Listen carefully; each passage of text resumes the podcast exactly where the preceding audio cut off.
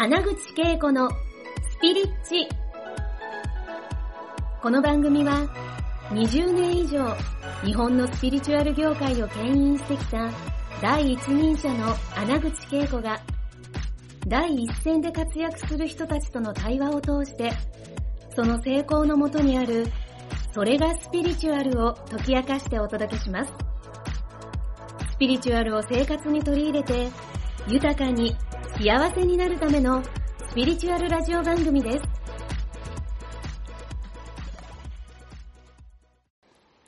こんにちは。スピリッチにようこそ。今日はですね、実は私がいつもインタビューする側に回っているのがスピリッチなんですが、こちらはですね、本田健さんの、えー、サロンのグループに入って、本田健さんによってインタビューしていただいたコーナーになります。なので、スピリッチではいつもと違って、本田健さんがスピリッチのナビゲーターのように聞こえて私の話が聞けますので、めちゃくちゃ特別編なので、えー、今日からですね、3回にわたってお届けしますので、ぜひご視聴ください。それでは、どうぞ。はい、皆さん、こんにちは。ケンです。えー、今日はですね、えー、スピリアルの提唱者、え、作家でもあり、えー、僕もですね、長年の友人でも、えー、穴口恵子さんとですね、こういう形でお話できることをとっても嬉しく思ってます。えー、では、早速皆さん、えー、拍手の代わりのハートマークで、穴口恵子さんをお呼びしましょう。ようこそ。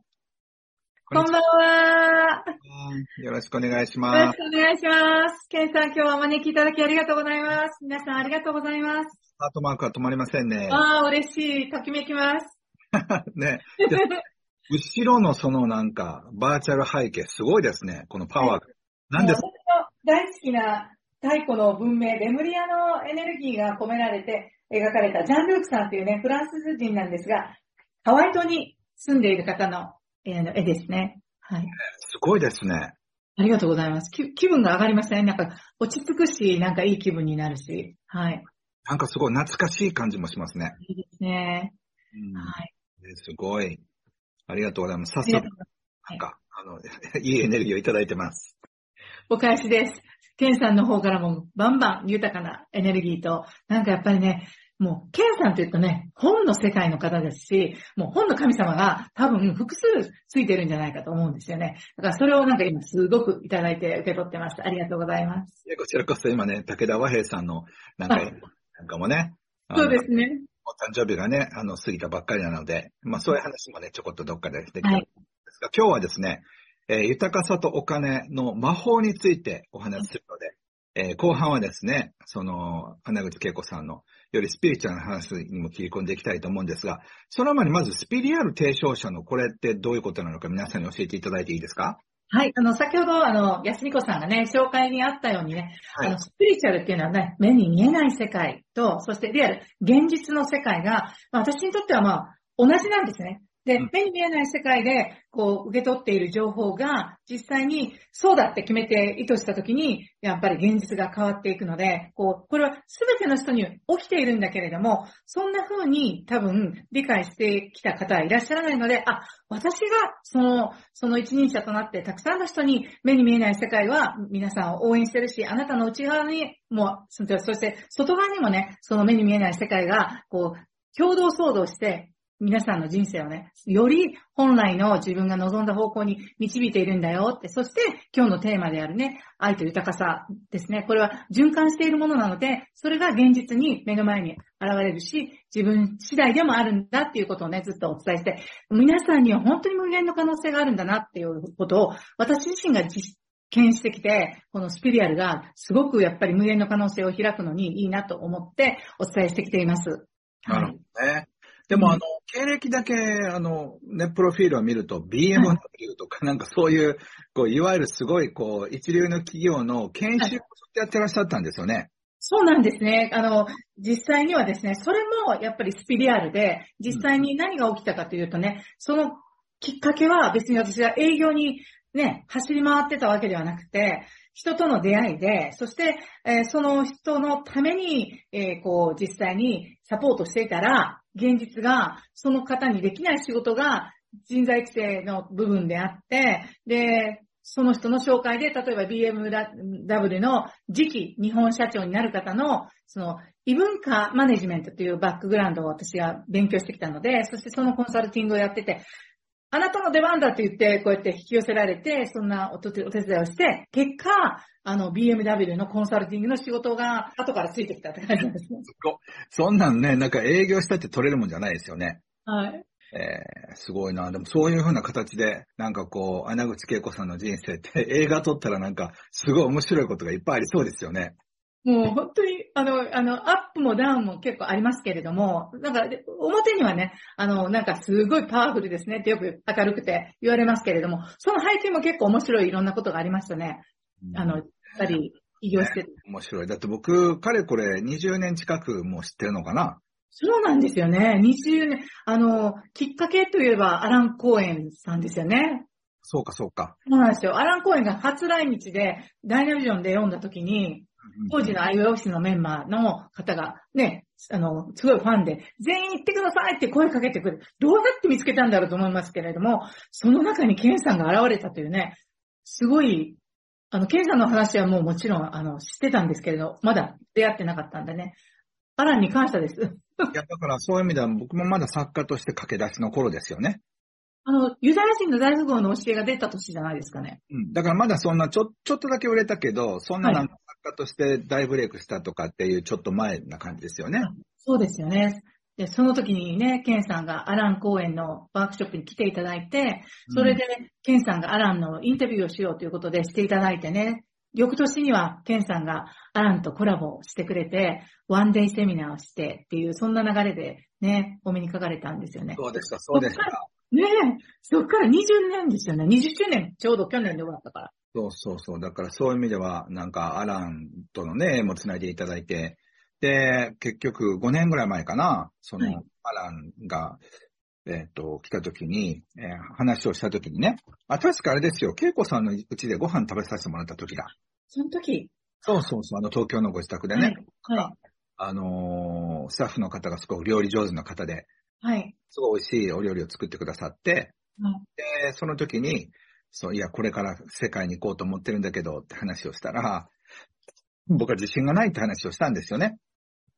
あの時にアランさんが、えー、今のね、君を見て見てごらんって、全くゼロからスタートして、ここに来たんだから、うん、ここに君を連れてきたエネルギーが、ここから先も連れてってくれるよって言ってくれたんですよね。あすごい名言ですね。うん、ね。そうそう。そういうなんか僕の人生で大切ないろんなこう瞬間瞬間に、穴口恵子さんがいるという、なんか、それもニコニコして、なんかね、本当にそういう意味では、節、節々にいてくださるんで、まあ僕の中ではね、まあお姉さんのような、なんかもう兄弟のような感じがすごくあるんですけど。いや、本当そうなんです。最初からなんかすごくもう、あの、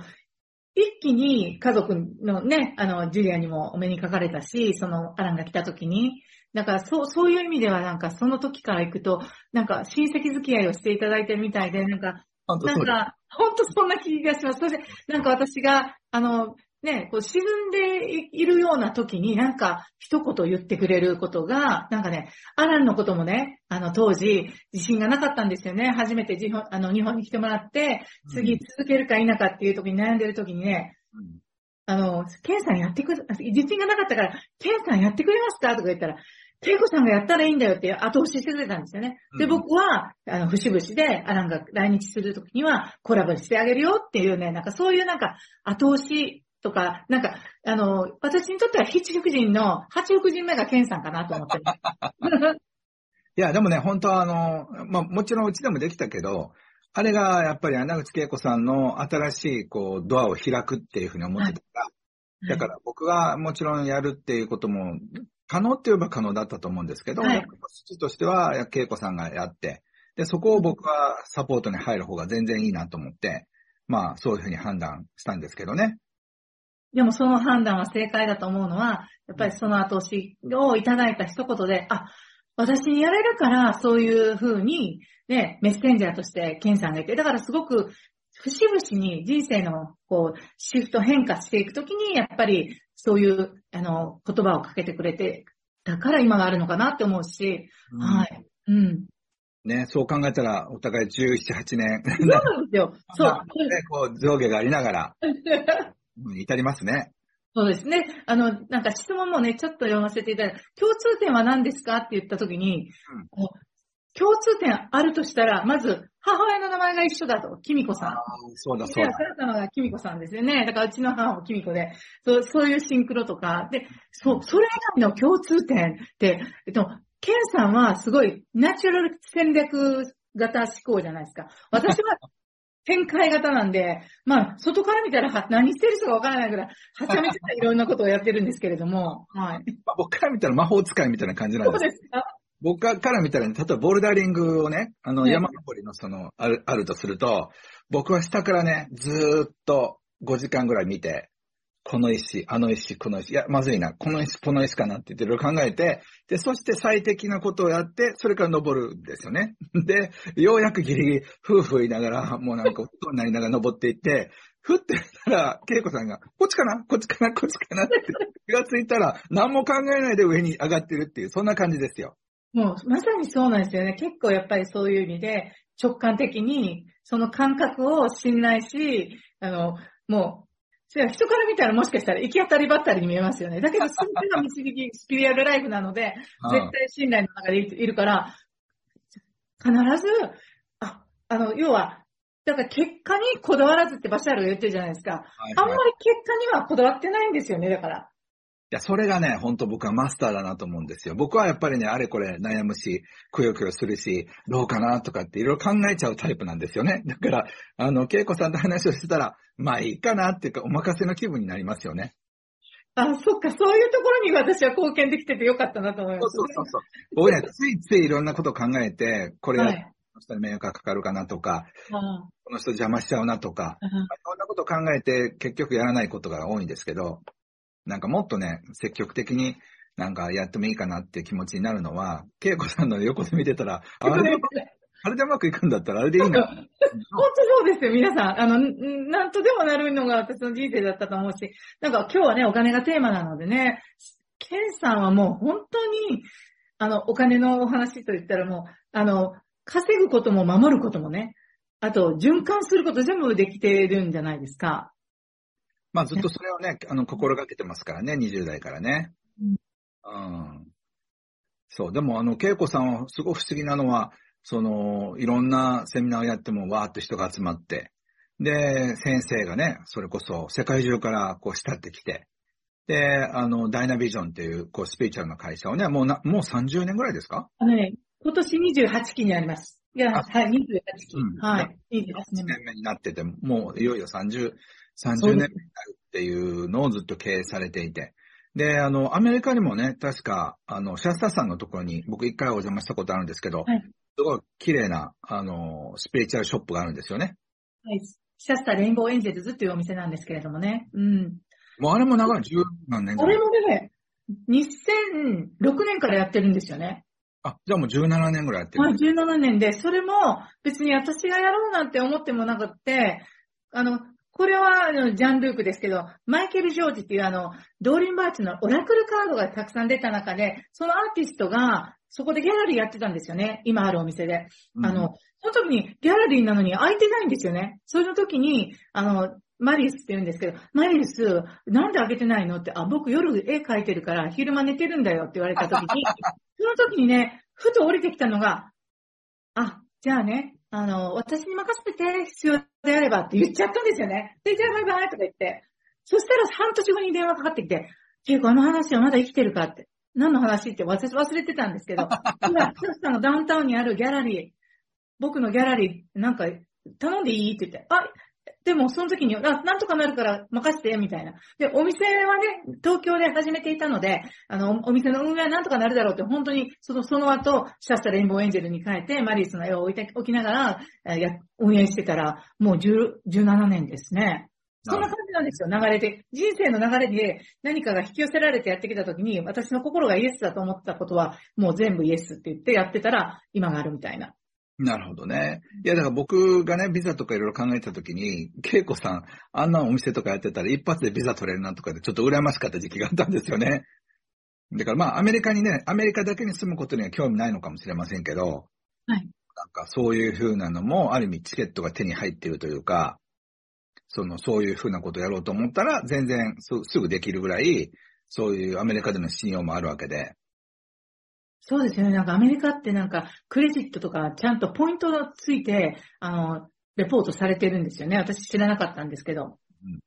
そうそう。だからそういった意味で、その穴口恵子さんって結構、そういうアメリカでもね、ちゃんと実業家としても活躍していて、で、そして日本も、そのセミナー業界もそうですけど、お店もやって、で、それもね、自動で回してるってす、すごいなっていつも思ってるんですよ。多分そういう、あの、実業家というか、そういう側面っていうのは、多くの人は見てないというか、キャーみたいな感じで、なんか恵子さんと素敵みたいな感じの人が多いと思うんですけど、そういう本当にリアルなものをしっかり回してるっていうところがすごいですよね。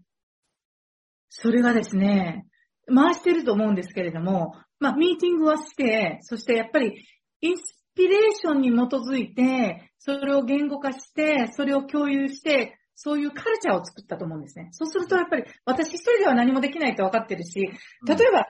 レインボーエンジェルっていうお店ね、東京と大阪にありますけど、私がお店場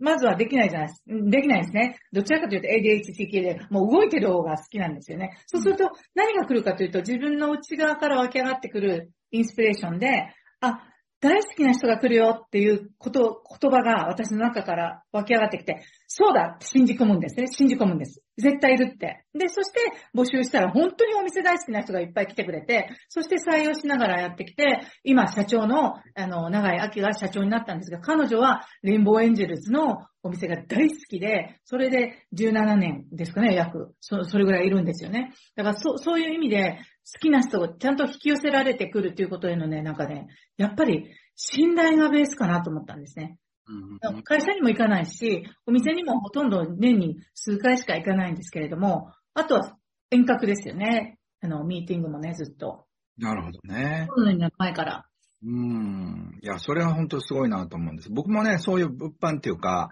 そのブックカフェみたいなのをやろうっていうふうな、ずっとこの辺に引っかかってるんですけど、なんかこう、いろいろこう、そういう店あったら見見ていろいろ直したくなったりとかしそうだなと思って。だから、結局そういうのをやろう、やろうかなとかって思いながら、すぐ会計の癖でね、パブパブっとそういう危険性ができちゃうから、これちょっと大変だっていうか、その、まあ赤字確保でやるならいいんですけど、